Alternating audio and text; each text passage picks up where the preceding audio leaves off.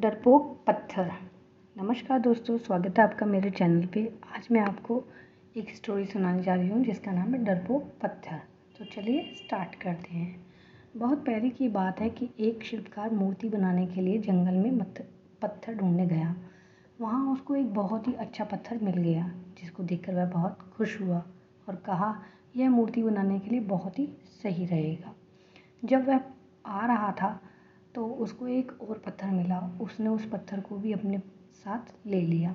घर जाकर उसने पत्थर को उठाकर अपने औज़ारों से उस पर कारीगरी करनी शुरू कर दी। औज़ारों की चोट जब पत्थर पर हुई तो वह पत्थर बोलने लगा कि मुझको छोड़ दो, इससे मुझे बहुत दर्द हो रहा है। अगर तुम मुझ पर चोट करोगे तो मैं बिखर कर अलग हो जाऊँगा। तुम किसी और पत्थर पर मूर्ति बना लो। पत्थर की बात सुनकर शिल्पकार को दया आ गई।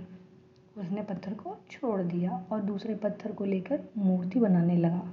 वह पत्थर कुछ नहीं बोला। कुछ समय में शिल्पकार ने उस पत्थर से बहुत अच्छी भगवान की मूर्ति बना दी। गाँव के लोग मूर्ति बनने के बाद उसको लेने आए। उन, उसने सोचा कि हमें नारियल फोड़ने के लिए एक और पत्थर की ज़रूरत होगी। उन्होंने वहाँ रखे पहले पत्थर को भी अपने साथ ले लिया।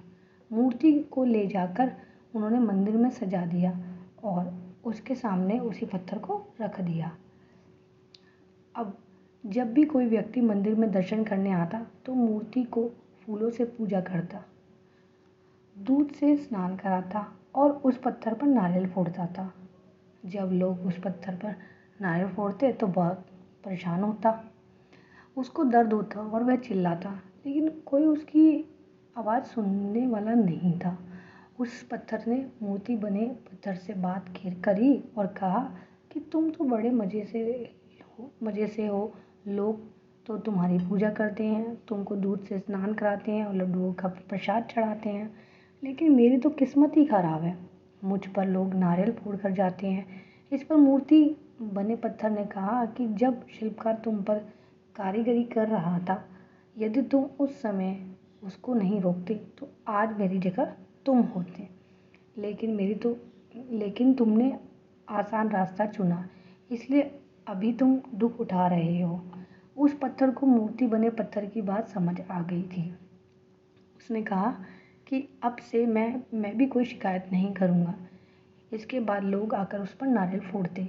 नारियल टूटने से उस पर भी नारियल का पानी गिरता और अब लोग मूर्ति को प्रसाद का भोग लगाकर उस पत्थर पर रखने लगे।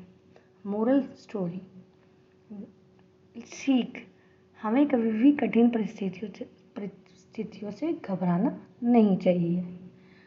धन्यवाद दोस्तों। अगर आपको मेरी स्टोरी अच्छी लगी तो प्लीज़ आगे शेयर कर दीजिएगा। Thank you so much